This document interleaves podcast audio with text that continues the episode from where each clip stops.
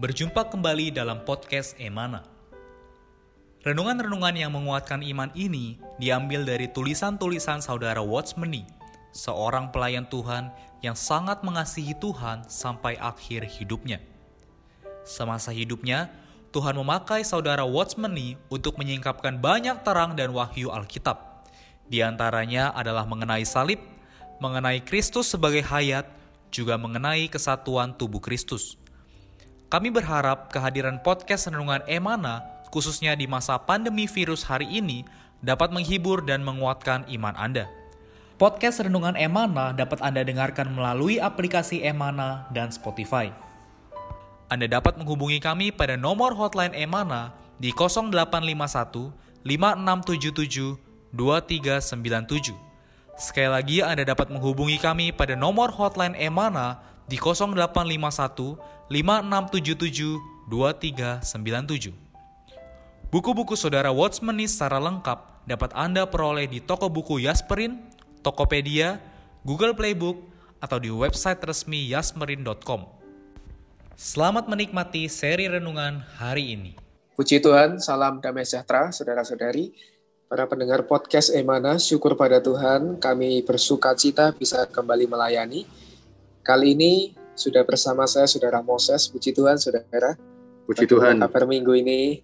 Kabar baik, Saudara De Bagus. Puji Tuhan. Amin. Haleluya. Semoga tetap sukacita melayani ya. Tuhan. Amin. Amin. Amin. Baik, saudari, kali ini kita ada satu topik dengan judul Salib adalah berkat kita. Ya. Ayat Alkitab diambil dari kitab Roma pasal 6 ayat 11. Demikianlah hendaknya kamu memandangnya bahwa kamu telah mati bagi dosa, tetapi kamu hidup bagi Allah dalam Kristus Yesus. Amin. Puji Tuhan, dari ayat ini ada berkat apa yang bisa disampaikan, Saudara Moses? Ya, ini menarik sekali ya, Saudara Ade Bagus, karena kan kita sudah beberapa hari ini menikmati perkara sifat-sifat yang ada di dalam diri manusia ya. Kita lihat pergumulan-pergumulan sering terjadi dalam hidup kita, ingin berbuat baik tapi justru yang buruk yang dikerjakan, ingin yeah. tidak khawatir tetapi justru makin gelisah ya. Ingin sekali bisa sukacita di tengah pandemi tapi kok murung terus. Nah, ini satu pergumulan dan alamiah. Ya, sangat alamiah dialami oleh banyak orang. Tetapi saudara-saudari sama seperti Paulus berkata kepada kaum beriman di Roma ya, bahwa kita ini bukan manusia alamiah, kita ini ya. adalah manusia di dalam yang di mana di dalam kita ada hayat Allah. Kita Amen. ini adalah manusia-manusia Allah dalam tanda kutip, artinya kita sudah punya hayatnya Allah dan sifatnya Allah di dalam kita. Nah, puji Tuhan di Roma 6 ayat 11 ini dikatakan karena itu kamu hendaknya kamu memandangnya. Amen. Memandangnya. Jadi Paulus meminta kita untuk memandang, tidak menghitung, ya tidak uh, oh, maaf, maksud saya tidak uh, mengira-ngira ya atau mencoba membuat satu perhitungan yang bagaimana dengan diri kita sekarang ya. Aku kan nggak baik, aku nggak mampu. Yeah. Tapi Paulus mengatakan kita ini cukup memandang, artinya kita cukup percaya percaya apa bahwa Amen. kita ini sudah mati terhadap dosa ya, dan kita ini hidup bagi Allah dalam Kristus Yesus. Jadi Amen. hari ini kita akan bicara mengenai uh, solusinya ya bagaimana terhadap uh, kondisi yang di mana ada dua sifat di dalam kita. Nah, kita harus bagaimana bagaimana caranya supaya bisa menang atas situasi ini hari ini uh, isi podcastnya. Saudari harus mendengarkan. Amin. Ya, betul ya. Seperti yang tadi disampaikan di dalam ayat Roma pasal 11, ada satu frase yaitu dosa. Yeah. Surah Moses dosa di sini itu mengacu kepada sifat yang penuh dosa yaitu daging. Yeah. Namun puji Tuhan tadi saudara Paulus ya dia memberikan satu nasihat hendaknya kamu memandangnya. Yeah. Nah kata memandang ini adalah suatu latihan tekad dan iman kita. Betul. Amin. Saya akan bacakan kutipan di sini ya. Ini berarti dalam kehidupan kita sehari-hari, kita harus mengambil sikap bahwa kita sudah mati terhadap daging. Kita percaya kepada firman Allah, dan kita menganggap semua firman Allah itu benar. Betul. Allah mengatakan daging kita sudah disalibkan bersama Tuhan Yesus. Saya percaya bahwa daging saya memang sudah disalibkan. Di satu pihak, kita percaya bahwa kita sudah mati. Di pihak lain, kita mengambil sikap bahwa kita benar-benar mati. Jika kita berbuat demikian, kita akan memiliki pengalaman yang sejati mati terhadap dosa. Jadi ini adalah arti dari memandang tadi ya Saudara Moses ya. Iya. Yang adalah kita perlu melatih tekad kita dan iman kita bahwa matinya dosa bagi kita itu ternyata secara fakta sudah digenapi gitu. Kita Betul. perlu melatih iman kita. Namun di aspek lain tadi dikatakan kita perlu melatih tekad kita dan mempunyai pengalaman yang sejati. Nah mungkin bisa dibagikan bagaimana nih pengalaman Surah Moses mengenai mati terhadap dosa ini ya. Iya, saudara, ini menarik ya, karena manusia ini kan diciptakan dengan perasaan ya. Eh, kita punya perasaan, kita punya pertimbangan, dan eh, sarana itulah yang sering dimanfaatkan oleh musuh untuk membawa kita tidak berdiri pada iman, tidak berdiri pada fakta di dalam firman. Tetapi sekali Amin. lagi Paulus menekankan di kitab Roma pasal 6 ini ya, sebelum dia lanjut ke pasal 7 mengenai kondisi tadi ya, bahwa manusia ada sifat yang buruk di dalam dirinya karena dosa dan daging. Paulus mengatakan ya sebagai modal kepada orang beriman di Roma ada oh suara itu di belakang kanan. Suara siapa? Bentar ya saya pause. Ya, jadi Paulus di dalam kitab Roma pasal 6 ini memberi modal yang sama kepada kaum beriman di Roma maupun kepada kita, yaitu bahwa kita perlu berdiri pada fakta. Amin. Kata memandang tadi betul sekali kata Saudara Adi Bagus ya. Kita ini perlu percaya, melatih percaya kita, iman kita terhadap firman. Nah firmannya Amin. berkata apa? Firmannya sudah berkata, kita sudah mati terhadap dosa. Artinya dosa sudah tidak ada eh, apa resonansi ya, tidak lagi bisa berdampak pada kita. Dan dikatakan kita hidup bagi Allah. Jadi hidup kita hari ini secara fakta di dalam Alkitab seharusnya hidup bagi Allah. Nah, bagaimana Amin. caranya sekarang ya di dalam pengalaman? Kan kondisinya susah, Saudara Moses ya. Saudara-saudara, ini adalah justru kesempatan bagi kita untuk belajar hidup di dalam fakta yang ada di dalam firman. Ini bukan melatih perasaan, juga bukan melatih bagaimana hidup berdasarkan situasi yang ada di luar. Baik perasaan yang di dalam maupun situasi yang di luar, semuanya itu hanyalah bayangan. Ya, Rasul Paulus mengatakan semuanya adalah bayangan. Nah, tetapi saudara-saudari, apa yang ada di dalam firman itulah yang real. Ya. Firman berkata, dosa sudah tidak ada khasiatnya, apa ya, dampaknya, efeknya terhadap. Dan kita hari ini bisa hidup sebagaimana kita hidup bagi Allah di dalam Kristus Yesus. Saudara, semakin kita memperkatakannya, semakin kita meyakininya, mengimaninya, maka kita akan hidup seperti apa yang kita perkatakan dan imani. Karena itu memang sangat baik sekali ya di dalam penghidupan kita, kita belajar bukan hanya merenungkan firman itu di pagi hari, bukan hanya memperkatakan firman di hari Minggu, ya. Kiranya memperkatakan firman dan merenungkan firman itu menjadi kehidupan kita. Sehingga Amin. ketika ada situasi yang tengah terjadi, saudara-saudara, ketika ada situasi yang tengah terjadi dengan kita, maka puji Tuhan, dari mulut kita ini keluar kata-kata iman. Nah, ketika kata-kata iman ini keluar, ini kita akan dikuatkan dan kembali masuk ke dalam fakta seturut apa yang Tuhan berikan. Ya, contoh real ya, saudara Ade Bagus.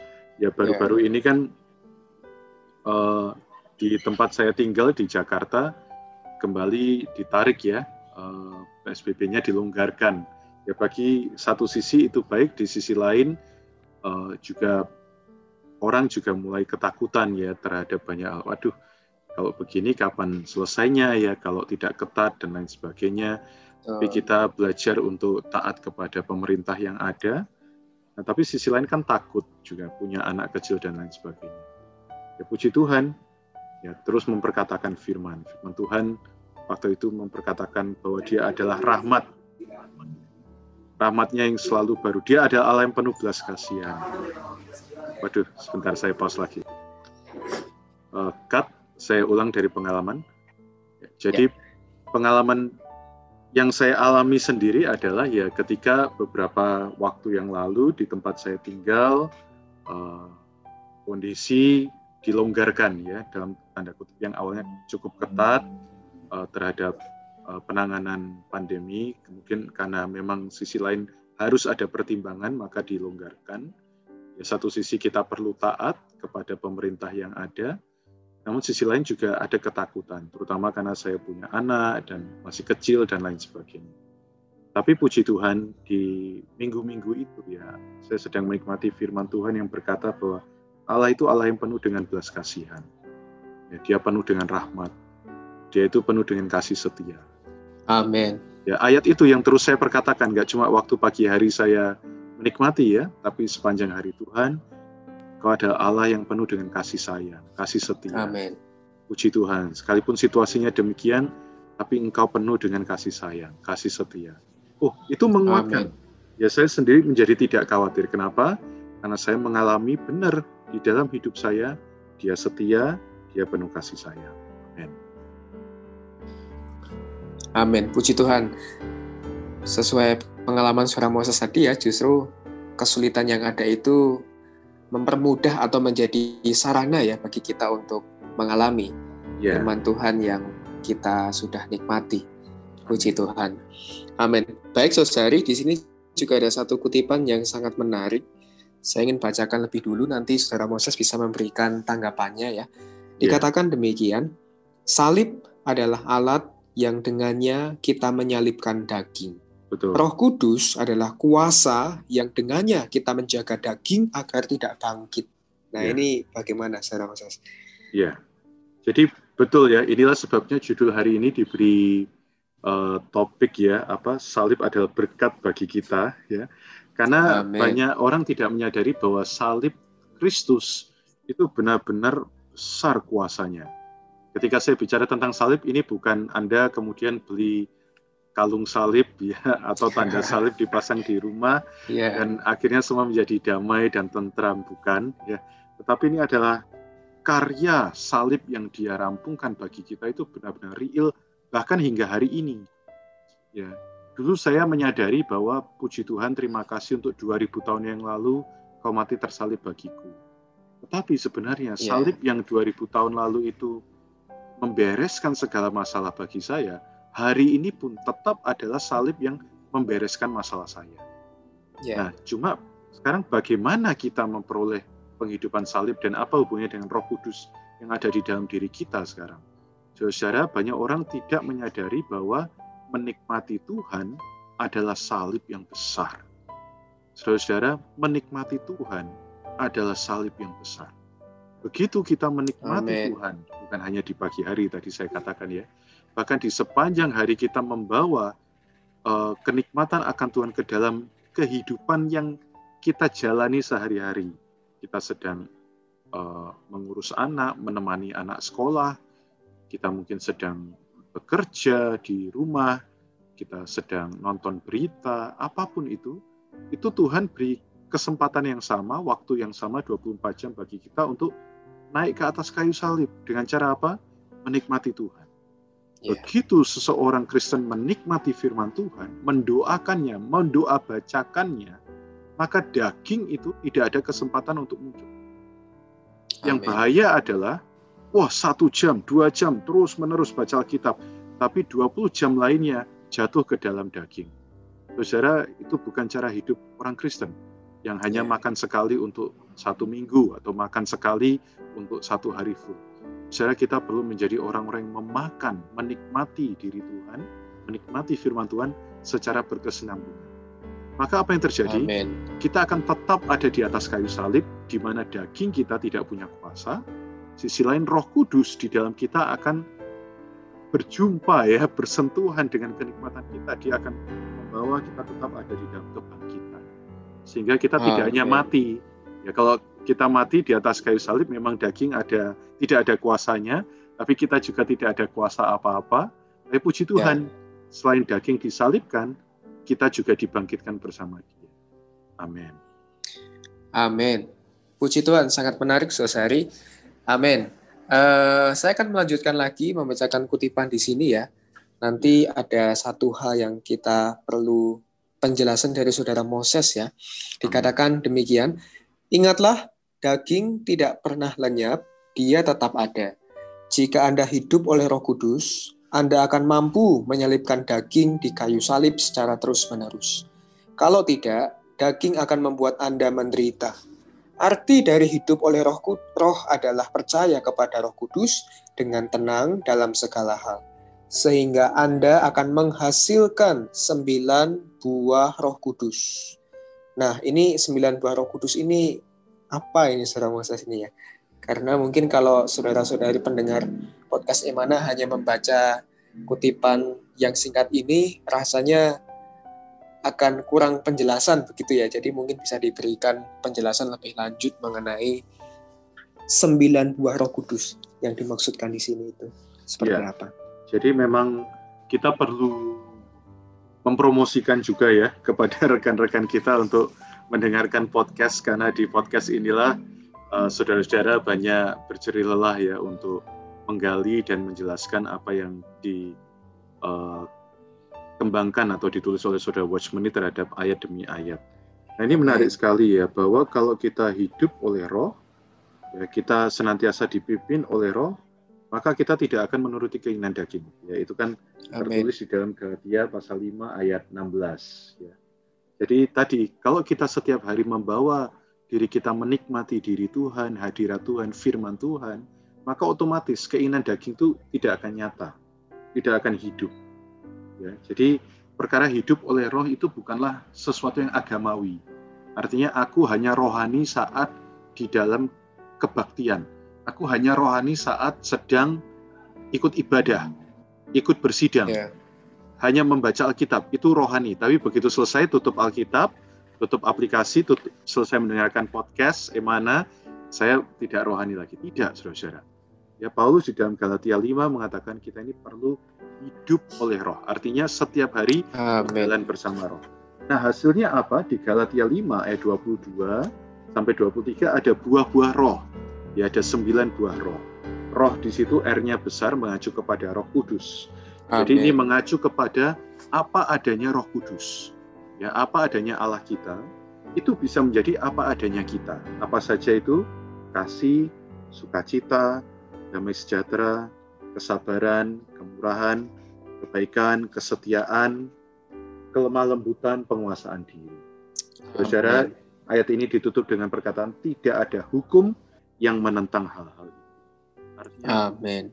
Dosa, hukum maut, hukum Taurat, hukum apa pun tidak bisa mengalahkan buah-buah roh yang timbul jika Anda tinggal dan berjalan di dalam roh. Saudara, Hari ini saya mau menutup dengan satu aplikasi ya, bagaimana kita bisa memiliki kehidupan dengan sifat-sifat Allah nyata di dalam kita. Kita Amen. perlu senantiasa hidup oleh roh, berjalan oleh roh. Amin. Amin. Baik, Puji Tuhan, semoga podcast kita kali ini, Surah Moses ya, mengenai salib adalah berkat, benar-benar menjadi berkat bagi para pendengar podcast Emana ya. Amin. Bahwa salib ini justru membawa kita mengalami firman-Nya dan pengalaman ini juga ada satu hasil tadi ya, buah-buah roh yang telah dijelaskan melalui ayat Galatia pasal 5 tadi.